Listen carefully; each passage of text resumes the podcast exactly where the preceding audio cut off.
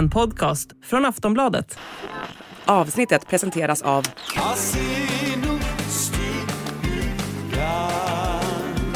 Stödlinjen.se, åldersgräns 18 år. Idag så ska vi prata om prins Harrys nya strategi för att komma närmare sin pappa. Och hur är det egentligen med prinsens efternamn? Får han lov att använda sig av en viss titel? Och så pratar vi om prinsen som startar ett unikt projekt för hemlösa, för nu ska det byggas hus. Och vad är det för känslosam tatuering som prinsessans dotter har skaffat? Det här är Kungligt. Jag heter Sara Eriksson. Och jag heter Jenny Alexandersson.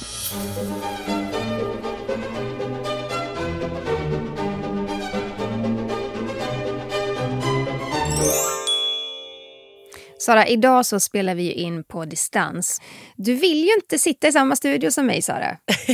Nej, jag blir lite kräsen tydligen nu så här veckan innan ett visst lopp. Ja, du ska åka skidor i en tävling. Japp, det, det är dags för Vasaloppet igen ja. för, för min del. Och eh, då när man har tränat mycket under året så känns det som att en förkylning är det sista jag vill ha. Och ja. just nu är ju typ alla sjuka. Så jag försöker hålla mig lite isolerad. Ja, och jag har ju varit dålig ett par veckor. Eh, mm. Så jag förstår dig. Jag, jag sitter i studion på jobbet, men jag är inte kaxig. För är man, är man sjuk så, eh, ja, man orkar inte så mycket. Men jag är på bättringsvägen, jag är det. Det är du. Och mm. när jag är tillbaka så vill jag jättegärna träffa dig, Jenny. Det ska bli kul. Men vi börjar med eh, Victoria och Daniel, tycker jag. För kronprinsessparet är ju iväg på en resa. Ja, men det har ju trillat in helt otroligt fina bilder hos alla bildbyråer. Och det är ju ifrån Kalifornien, för Victoria och Daniel de är där på ett officiellt besök. Och ganska många dagar ändå, fyra stycken, mellan den 19 och 22 februari. Så de startade ju igår vi spelar in på onsdag den 21. Och det är ju, eh, det, de har ju gjort såna här resor titt som tätt faktiskt. De var ju i London eh, i no, nej, början på december förra året till exempel. Och då har de alltid med sig en näringslivsdelegation och eh, den här gången så är, har de också med sig bistånds och utrikeshandelsminister Johan Forsell. Så att de är ett team som åker iväg. Och under det här besöket så är ju stort fokus på den nya tekniken kring artificiell intelligens, alltså AI, under den här resan. Men Victoria och Daniel de kommer även att fokusera på spännande projekt kring grön omställning och ny teknik. Så det är mycket de ska hinna uppleva under de här dagarna. Ja, men det är ju spännande med, med AI. Eh, vi har pratat jättemycket om det på jobbet och vi använder oss av det i jobbet också till viss del. Men AI-tekniken spås ju förändra hela vårt samhälle och jag tror också att det är därför som man har planerat in eh, ett besök hos det här företaget OpenAI på Victorias och Daniels program. Och det är ju så, vi kommer ju alla påverkas av det här på gott och ont. Så är det ju. Kung Charles han fick ju känna på baksidan av AI efter att han drabbats av cancer. För bara några dagar efter beskedet så fanns det ju sju stycken böcker om kungen och, och hans sjukdom. Redan sju dagar efter det här beskedet så fanns de alltså till salu på Amazon. Eh, och ja, en del av dem kunde ju, man då, i dem kunde man läsa i detalj och följa då operationen som man hade genomgått och även ta del av kungens känslor kring sin sjukdom. Och vi pratade mycket om det här i förra veckans avsnitt, men det är läskigt för att Jenny, det här såg ju ut som helt vanliga böcker och det var ju många som man köpa dem också. Ja, men det såg jätteproffsigt ut, men det var ju fejk från början till slut. De var ju skrivna av en textrobot. Men eh, det var ju också så att böckerna plockades bort när brittiska hovet kopplade in advokater. Och lite grann är det ju så att det här är en verklighet som många kändisar och kungligheter kommer få känna av ganska mycket i framtiden. Och det är väl den skrämmande baksidan av det hela, att eh, allt ifrån att man kan eh, skapa ja, fejkade röster som kanske låter som kronprinsessan eller kungen. Det, det kan vara filmer som skapats av AI där man tror att man ser drottningen promenera på en strand eller vad som helst. Och det, det, det är ju ändå skrämmande på något vis och det, det kommer även drabba vanliga människor, helt klart. Men man ska ju också se det positiva också. Ja, det finns ju såklart stora fördelar och många säger ju att AI kommer att revolutionera våra liv.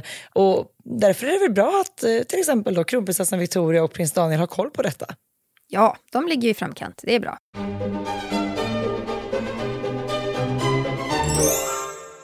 Vi ska prata om prinsessan Märta Louise dotter, Lea Isadora. Hon är ju en stor influencer. Hon har över 120 000 följare på Instagram. Hon har 400 000 följare på TikTok. Det är inte småskit, det är ganska mycket. Nej, det är väldigt mycket. och hennes inriktning är ju skönhet och mode. Hon har till och med vunnit priser i Norge. Influencerpriser med mera. Nu har Lea skaffat sig en väldigt speciell tatuering. Ja, den här tatueringen som hon har gjort, det är till minne av hennes pappa då, Ari Ben. Lea var ju bara 14 år gammal när hennes pappa tog sitt liv den 25 december 2019. Och eh, prinsessan Märta Louise och resten av familjen har ju varit väldigt öppna om att Ari tog sitt liv efter att ha ja, men mått mycket dåligt under en lång period. Lea hon är ju 18 år gammal. Hon är ju då speciellt populär på TikTok. Och Det är faktiskt där hon visar upp sin nya tatuering och så berättar hon den här gripande historien bakom den. Och i hennes nacke så har hon tatu tatuerat texten Älskar dig. Och det fina med det, det är att det är en kopia av Ari Bens egen handstil. Och den här texten då är tagen från det sista födelsedagskortet som han skrev till sin dotter innan han eh, avled. Och Lea berättar ju då i det här klippet att hon länge har velat ha en tatuering som hedrar hennes pappa och att hon också planerar att en dag göra en som hedrar hennes mamma då, prinsessan Märta Louise. Så att det tycker jag var en väldigt fin hyllning till hennes far. Mm. Eh, Ari Ben hade ju också tatueringar. Eh, om man ser bilder på honom så, så kan man se att han hade faktiskt hela sin familj på ryggen och alla barnens namn. Men sen hade han också en eh, ganska iögonfallande grön slinga. Jag tror det är en orm på höger arm. Det är lite svårt att se på de bilderna som jag har kollat på, men den är väldigt speciell. Ja, men det finns ju faktiskt flera kungligheter som har tatueringar. Till exempel så har ju Leas mamma, då, Märta Louise, hon har ju en tatuering på insidan av sitt, sin högra handled. Och eh, det motivet är en liten fjäril. Och prinsessan Stefania Monaco, hon har ju det är någon slingrande figur i S-form på sin vänstra skuldra och så har hon en liten mindre figur på sin vänstra höft. Ja, och prinsessan Sofia vet vi ju, hon har ju flera tatueringar. Eh, den som vi kanske har sett eller ser eh, oftast är den här solen som hon har i nacken. Och sen har hon ju också en fjäril på sin högra sida av överkroppen. Och kung Fredrik av Danmark, han har en fisk på sin högra vad när man kollar nära på den, jag tycker det ser ut som en haj. Jag är nästan säker på att det är en haj. Okay. Men eh, har vi, några, har vi några danska lyssnare som vet bättre? som, som, har, som har varit närmare kung Fredriks vad. som har koll. Ja. ja. Nej, men eh, de är ganska bra på att dölja sina tatueringar. Men till exempel prinsessan Sofias tatuering där i nacken, den såg man ju väldigt tydligt på, ja, inte minst bröllopet, men också när hon har liksom de här galaklänningarna. Då, då får vi se den.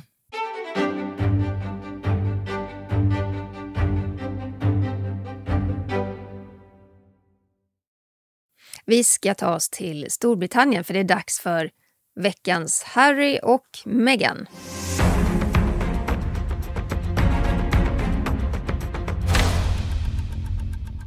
Ja, i samband med att prins Harry gjorde en blixtvisit i London efter sin pappas cancerbesked så har det ju spridits uppgifter om att Harry kan tänka sig att då hjälpa sin pappa med officiella uppgifter under tiden som han, som han är dålig och får behandling.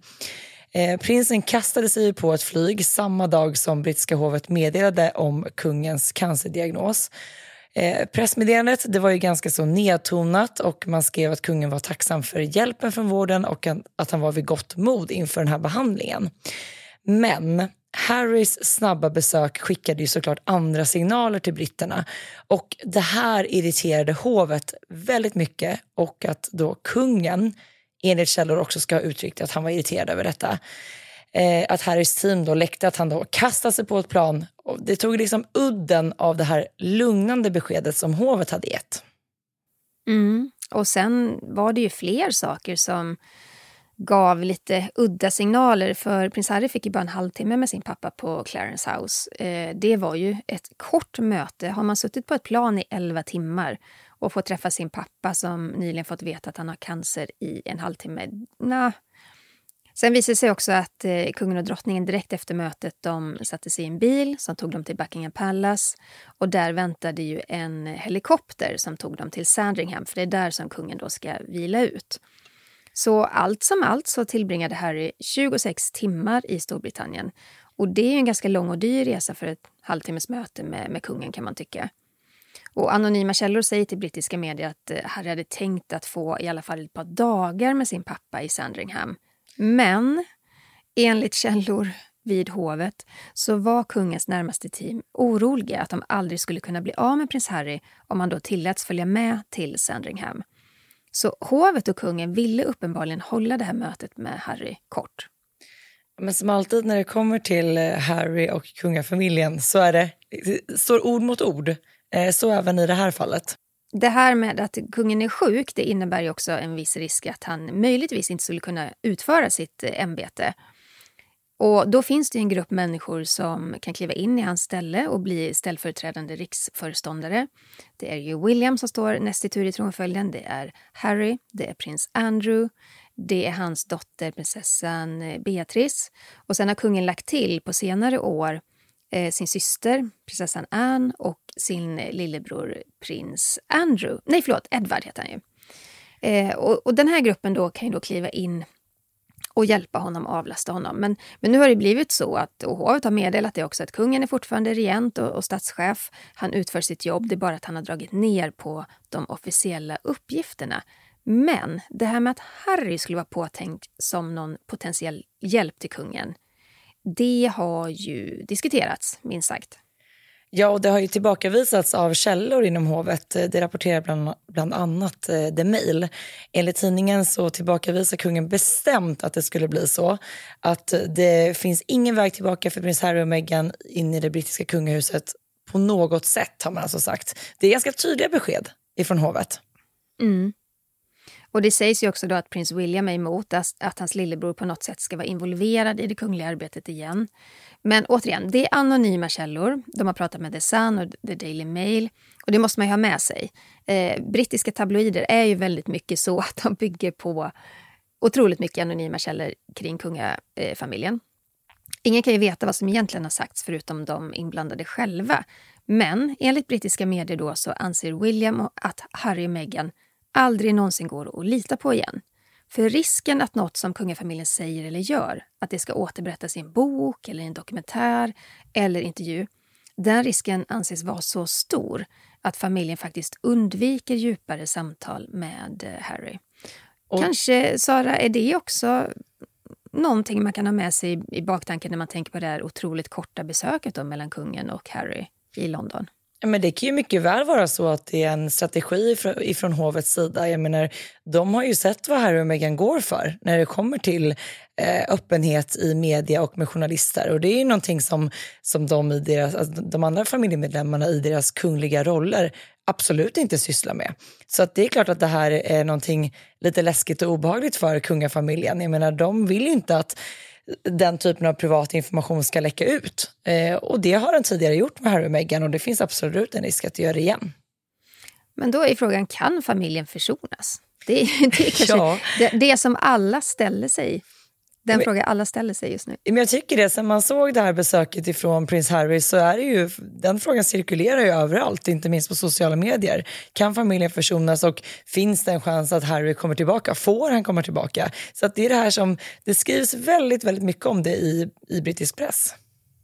Man har ju noterat en liten vändning i alla fall från Harrys sida. Mm. Eh, direkt efter att eh, Harry hade varit i London så åkte han och Meghan till Kanada och det var ju någon slags PR-turné inför nästa Invictus Games som då sker 2025. Och då gav Harry faktiskt en intervju till Good Morning America, Du vet det stora morgonprogrammet i USA. Och i otroligt många intervjuer tidigare så har ju Harry kritiserat och attackerat kungafamiljen. Han har ju sagt att hans pappa var en dålig förälder, i sin biografi så svingade han ju stort mot drottning Camilla och anklagade henne för att ha planterat historier om honom och Meghan i medierna. Men i den här intervjun så låter det faktiskt väldigt annorlunda. Jag tycker vi lyssnar. How did you get the news that the king was ill? Um, I spoke to him. And what did you do next? I jumped on a plane and, and went to go and see him as soon as I could. How was that visit for you emotionally? Um, look, I, I, I, love I love my family. The fact that I was the fact that I was able to get on a plane and go and see him and spend any time with him, I'm grateful for that. What's sort of your outlook on, on his health?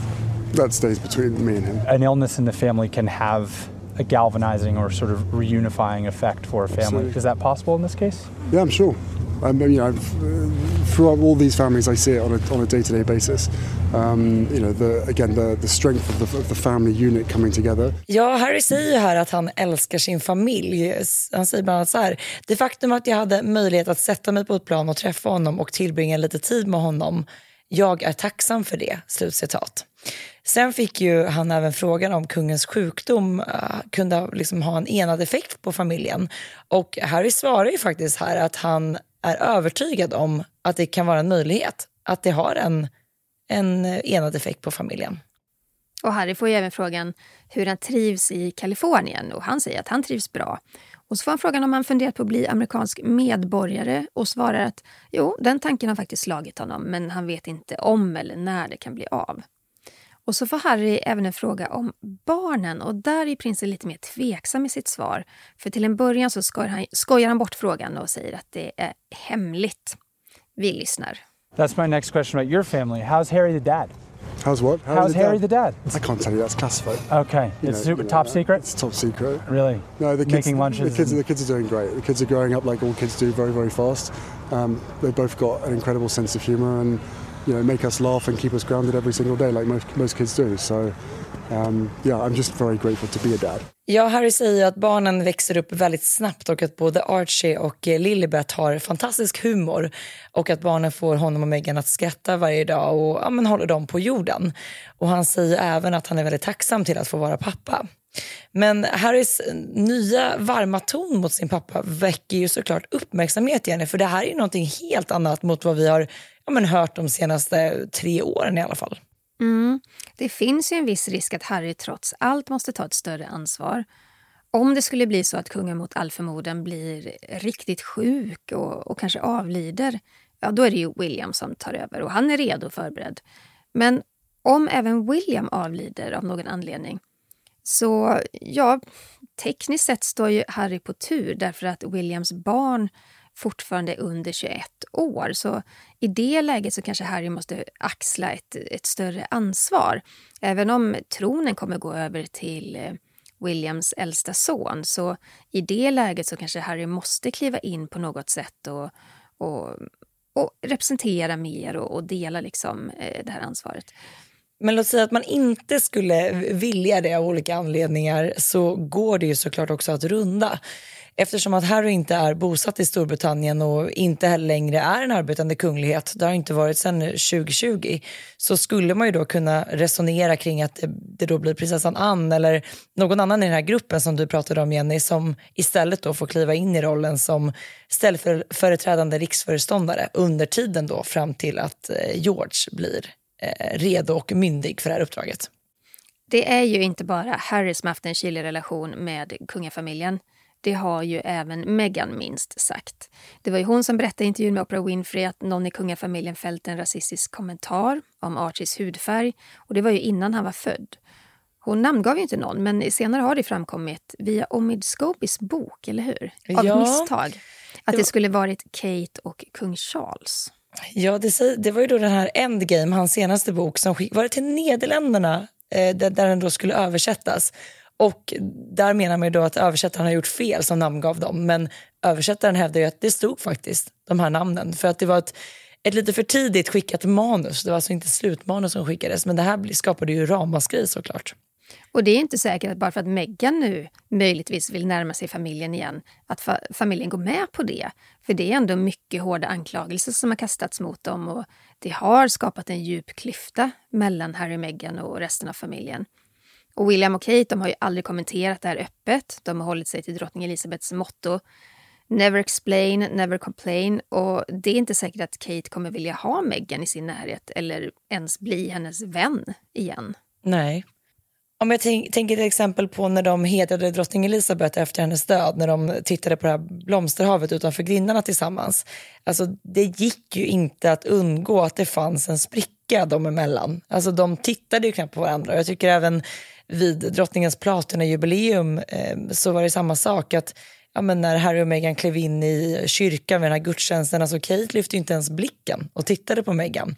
Så att det finns ju helt klart någonting där som det, det har tagit skada på deras relation. Jag har väldigt svårt att se hur, man, hur de skulle kunna vara vänner igen och liksom arbeta tillsammans på det sättet.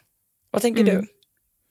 Eh, jag är också lite så luttrad och rätt så cynisk kring de här uppgifterna som, med anonyma källor, då, framförallt eh, i amerikanska medier. Eh, ja, en tanke, troligtvis har ju brittiska medier kanske möjligtvis lite större insyn i kungafamiljen. Men om det är så att det stämmer att Harry och Meghan vill försonas så har de ju en ganska stor uppförsbacke. Det, det är ändå så att ett möte på en halvtimme är ganska talande tycker jag. Det är minimalt. När Harry reser i 11 timmar från Los Angeles för att träffa sin pappa. Det är ju någon slags signal om att det är inte frid och fröjd mellan pappa och son. Och tänk då mellan Harry och William där det är ännu mer eh, infekterat. William träffade inte ens Harry när, Harry var i London. Hade min syrra bott utomlands och kommit till Stockholm så hade man ju rusat för att mm. ses för att man kanske har så lite tid. Men här var det verkligen, nej, Harry fick en halvtimme, sen drog han hem till Los Angeles igen. Det är ledsamt, på något, det är något sorgligt över det hela, trots allt. Det är, ja. det är ändå en pappa och hans son. Liksom. Ja, men det är det. Och, och apropå då infekterade relationer och saker och ting som har blivit diskussioner så måste vi också prata om det här med efternamnet, Jenny. För det har, det har diskuterats en hel del kring huruvida det är rätt och riktigt av då Harry och Meghan att använda Sussex i sitt varumärke. Det här pratade vi jättemycket om förra veckan, men det skrivs ännu mer om det nu. Vi måste prata mer om det. Mm. De är ju hertig och hertiginna av Sussex och det här är ju titlar som drottning Elizabeth gav dem i samband med bröllopet. Och när Harry och Meghan lämnade kungahuset då förbjöds de ju att använda sina kungliga titlar i kommersiella sammanhang och då pratade man ju mest om hans och hennes kungliga höghet. Fick dock, det fick inte användas. Och eh, de la ju också sin dåvarande hemsida sussexroyals.com på is just för att det här royals, det ordet fick inte användas. Men de har en ny hemsida som vi pratade om förra veckan. Den heter sussex.com och det är ju lite mer i en gråzon kan man väl säga. Ja, de använde ju den titeln de fick från drottningen men om det sedan är att kapitalisera på sin kungliga status eller inte, det är ju inte lika självklart enligt en del experter. För en del som då ställer sig positiva till parets nya hemsida, de menar ju att Sussex är ju deras efternamn. Men nej, så är det ju faktiskt inte. Nej, kungligheter har ju inget efternamn på samma sätt som andra. De tillhör ju en ett, som att vår kungafamilj tillhör ju ätten Bernadotte. Sen kan de i vissa fall använda Bernadotte som efternamn i skolan eller när de kör rally eller ja, när det behövs. Men eh, när det gäller efternamn så har det varit en infekterad och svår fråga för drottning Elizabeth och hennes man prins Philip. Och särskilt när de var unga och nygifta. Så det här är en fråga som är superkänslig i Storbritannien. På den tiden då, på Elizabeth och Philips tid, då var det ju i regel alltid mannens efternamn som kvinnan tog. Och alla barn skulle automatiskt få sin pappas namn. Men då på 50-talet så var det inte fallet med Elisabeth och Philips barn, för de, de var ju tvungna, tvungna att tillhöra ätten Windsor, den här kungligheten. Ja, ja. Och, och sådana fall där det behövdes även använda det som efternamn, ja, då använde man ju Windsor. Och det väckte ju jättestarka negativa känslor hos eh, Philip. Ja, han ansåg ju att hans barn skulle bära hans efternamn, Mountbatten. Och eh, han ska ha sagt citat jag är den enda man i landet som inte får lov att ge sitt efternamn till sina barn. Slutcitat. Men brittiska kungahuset som då tillhör ätten Windsor kunde såklart inte gå med på det här att, att drottning Elizabeths tronarvingar plötsligt skulle då ha övergett Windsor och bli Mountbatten. Så det här var ju en väldigt svår fråga och det blev även en svår fråga för politikerna i Storbritannien. Det var ju till slut premiärminister Winston Churchill som löste problemet. Man ville inte trampa prins Philip på tårna, men man ville, absolut, man ville absolut inte skapa en ny kunglig ett.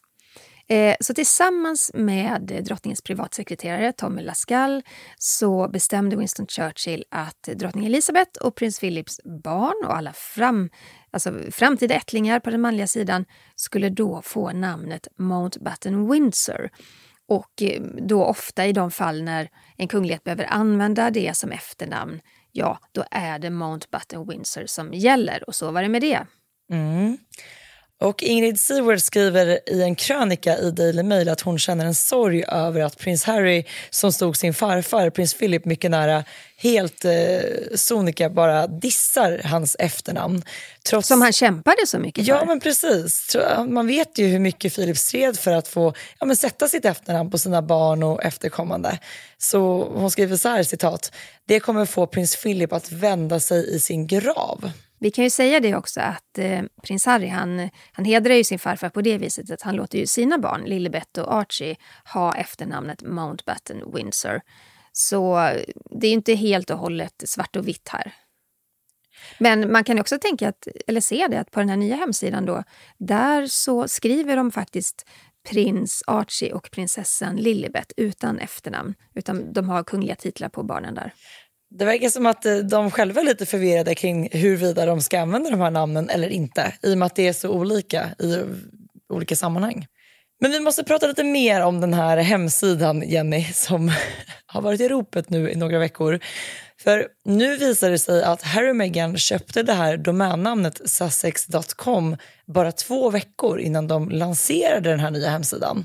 Och de ska ha köpt den av en affärsman, eller hur?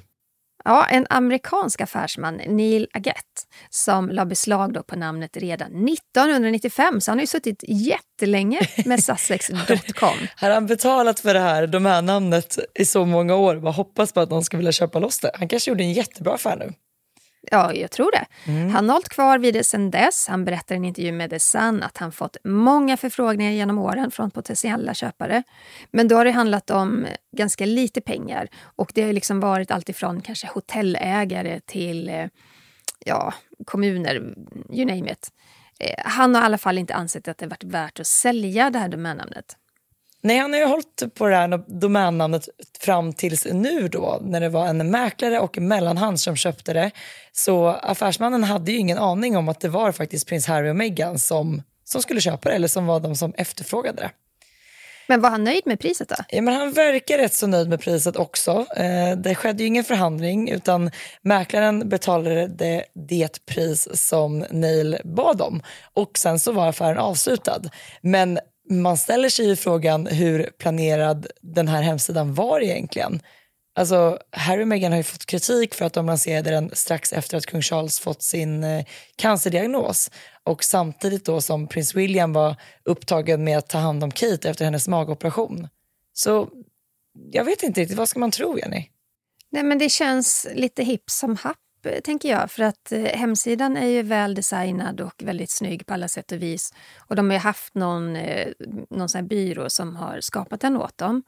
Men, eh, och det kan ju vara så att den här sidan har legat klar för lansering men att man kanske väntat ut eh, ett köp av det här eh, domännamnet eller att man väntat på någonting annat, det vet jag inte. Men jag tror inte att det är så att man har slängt ihop en hemsida på, på två veckor efter att man fått loss det här namnet, utan det, det har ju planerats längre än så, det tror jag. Men sen är det ju också...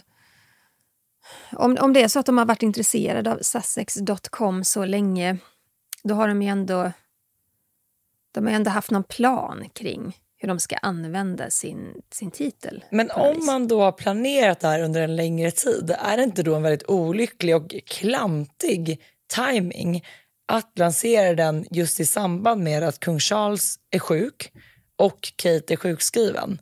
Just jag när, inte gjort det. När liksom brittiska hovet blir försvagat, vilket det faktiskt blir och som vi ska prata om lite senare i avsnittet. Att man just då väljer att trycka på knappen och visa att hej, här är vi. När man man förstår ju såklart, spekulationerna blir ju, ska de tillbaka in i den kungliga värmen? Vill de bli en del av den kungliga världen? Och precis i samband med det så väljer Harry och Meghan att trycka på knappen och lansera en hemsida som ser väldigt mycket liksom, inspirerad av en kunglig hemsida. Den är uppbyggd ja, på samma sätt. Ju. Den är uppbyggd på samma sätt och eh, själva tilltalet och just det att de använder Megans vapensköld, den, den är väldigt kunglig. Där. Mm, mm. Jag hade aldrig gjort det, I, inte i ett sånt läge. Eh, det finns så många parametrar man behöver ta hänsyn till när man gör en sån lansering som en del av den kungliga familjen. Jag blir så Eh. förvånad. Alltså är, det ingen, är det aldrig någon PR-människa som drar i handbromsen när det kommer till dem? Ja, men vet du vad? Jag tror att de har jätteduktiga PR-människor omkring sig. Men att det är, det är amerikanska PR-människor. De har ju inte samma känsla eller tankar kring kungahus som en monarki har. Nej. Och I USA så handlar det mycket om att eh, PR görs för att framhäva personen och det ska vara starkt genomslag, det ska ju vara bombastiskt och fantastiskt och stort. Och, och då är det väl i, i deras ögon tänker jag, alldeles perfekt att lansera den här nu. Mm. Men, eh, men som sagt, det, det hade man kanske inte gjort så. Lite, själv. annat, lite annat tankesätt. Ja.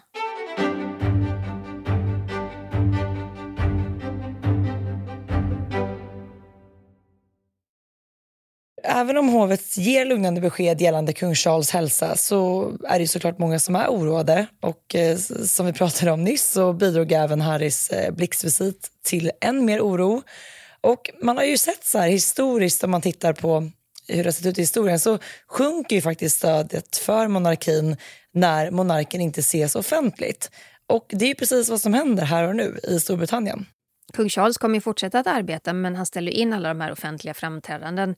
Och det är för att skydda sig själv mot virus och infektioner under tiden han går eh, för sin cancerbehandling. Men samtidigt är då Catherine, prinsessan av Wales, sjukskriven fram till påsk. Det är ytterligare en nyckelperson som inte kommer synas. Hon har genomgått ett planerat eh, ingrepp, eh, en magoperation. Eh, så två personer är då borta från den offentliga scenen. Under drottning Elisabets 70 år långa regentid så sa hon så här. Man måste se mig för att tro på mig. Och det är ett citat som det skrivs mycket om i brittisk press just nu. För detsamma gäller väl ändå också Charles. Om han inte är synlig, var vänder man blicken då? Jag tänker också att det är kanske ännu viktigare för kung Charles som är så pass ny i sin roll som kung. Eller hur? Ja, ja, absolut. Han har ju suttit vad det, ett och ett halvt år Mm. Eh, på tronen. Han, han kröntes i maj förra året. Ehm, så det är inte så, så lång tid och det är klart att mycket av hans arbete så här i början är ju att skapa sig en, en stabil kunglig plattform och, och sätta planer och strategier för framtiden.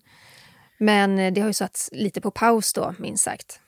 Ja, och jag läste att hovexperten Stephen Bates skrev i, han skrev i The Guardian att britterna är inte vana vid att ha en sjuk monark och att hela poängen med kungahuset är ju att förmedla en bild av ja, men det här med motståndskraft och osårbarhet. Och nu känns ju brittiska hovet väldigt sårbart.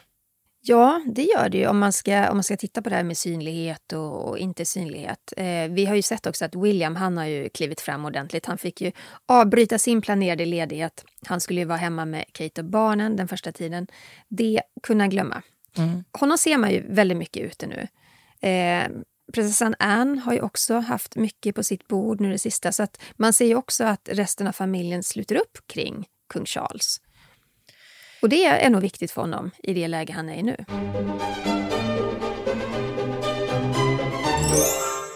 Men apropå då prins William så har ju han gjort ett mycket kraftfullt uttalande kring konflikten mellan Israel och Gaza.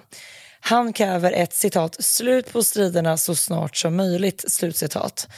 Eh, han nämner ju bland annat det fruktansvärda mänskliga priset för konflikten i Mellanöstern sedan Hamas terroristattack. Och prins William säger att det finns citat ett akut behov av ökat humanitärt stöd till Gaza. Slutcitat. Och han säger även att gisslan måste friges. Eh, Det är ganska ovanligt det här Jenny, den här typen av uttalanden från kungligheter. Mm. Eh, det är det faktiskt. Och han gjorde det här uttalandet när han besökte det brittiska Röda Korset i London. Och han var där för att få information om kriget och konflikten och de insatser då som Röda Korset har gjort för att hjälpa och stödja människor som drabbats. Och han säger också i det här uttalandet att för många har dött. Och det är ju så att eh, det här är en, det är en fråga som William kommer hålla i, för lite senare eh, i februari så kommer han att besöka en synagoga och där ska han prata med ungdomar med olika bakgrunder och trosuppfattningar. Och det kommer delvis handla om antisemitism. Så att det är inte så att han, det är inte så att han med sitt uttalande enbart tar ställning. Jag uppfattar det inte som att han tar ställning, men att han kräver och vädjar om att kriget ska ta slut. Och Och eh, han är inte ensam om att sätta ner foten på det viset. För att i oktober så sa ju kung Charles eh, då, han uttalade sig också om konflikten i eh, Mellanöstern och sa att det var hjärtskärande förluster av liv. Han vädjade också om respekt för olika trosuppfattningar och kultur, kulturer. Och i sitt jultal så pratade han ju också en del om detta. Underliggande universella värderingar som delas av religioner i en tragisk konflikt. Så att um, om man kollar på hela Williams uttalande um, så är det för många, många säger att men det här är politiskt, han ska inte ge sig in i det här. Eh, men då ska man också tänka att det, det är mycket sällan, nästan aldrig, som kungligheter gör såna här uttalanden utan att regeringen står bakom. I Sverige är det ju så att kungen gör absolut inte några uttalanden om konflikter och krig utan att UD har, eh, och regeringen och statsministern har uttalat sig eh, i första hand. Och, och det här sker ju i samråd med, med regeringen. Men jag, jag skulle vilja säga att Williams uttalanden, det handlar ju mer om att stoppa konflikten, stoppa kriget, mer än att han säger att eh, någon gör fel eller att han tar ställning eller på något vis. Nej men det här är ju inte ett, ett politiskt ställningstagande. Det här handlar ju om att, att vara mänsklig. Alltså det är ett humanitärt ställningstagande. Kriget måste få ett slut. Eh, och jag menar, här i Sverige har vi också sett vår kung, han uttalade sig ju om kriget i Ukraina till exempel och det gjorde han ju inte bara sådär utan det var ju förankrat med riksdag och regering, eller hur Jenny? Ja, jag pratade med hovet om det för att det hade också kommit signaler till Aftonbladet att eh, men vänta, varför säger inte kungen någonting om det här? Och då när jag pratade med, med hovet så de är väldigt tydliga och klara kring det här att det kan han göra men först när regeringen och först när UD eh, har gjort ett statement själva och det här, som sagt, det är alltid i samråd med dem. Det skulle också bli väldigt konstigt om vår statschef skulle göra uttalanden hit och dit. Det är då det blir politiskt. Om han skulle fördöma Gaza eller fördöma Israel, eller inte Gaza, förlåt, Hamas eh, och eh, Israel. Eh, det, är då, det är då de blandar in politik i det hela.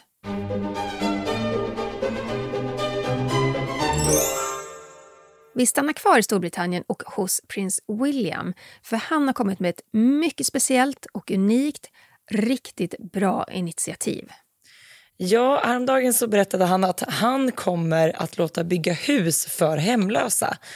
Och Det här kommer att bli 24 stycken hem i en stad som ligger i prinsens hertigdöme Cornwall.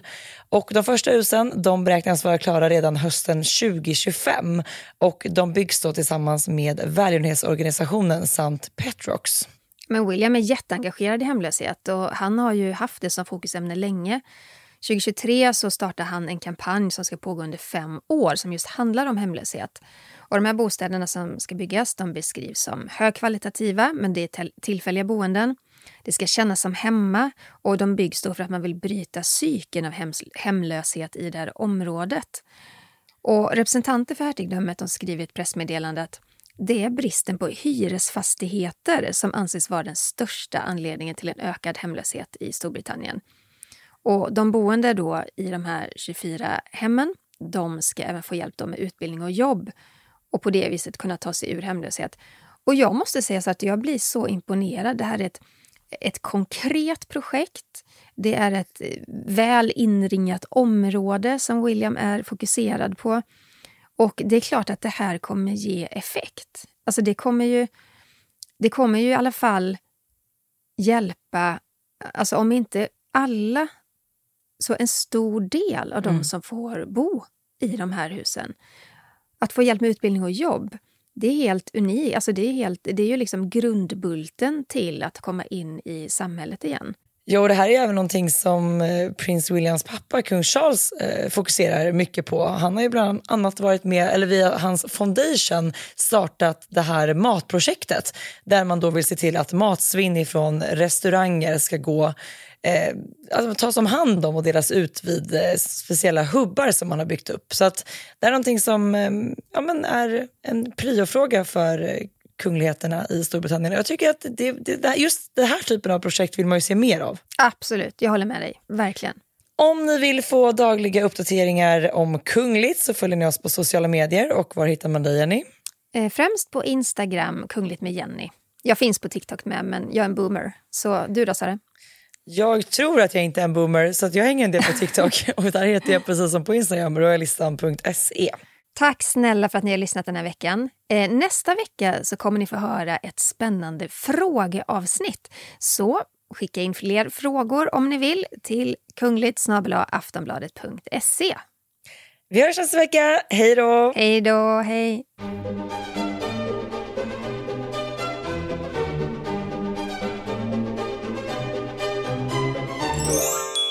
Du har lyssnat på en podcast från Aftonbladet. Ansvarig utgivare är Lena K Samuelsson.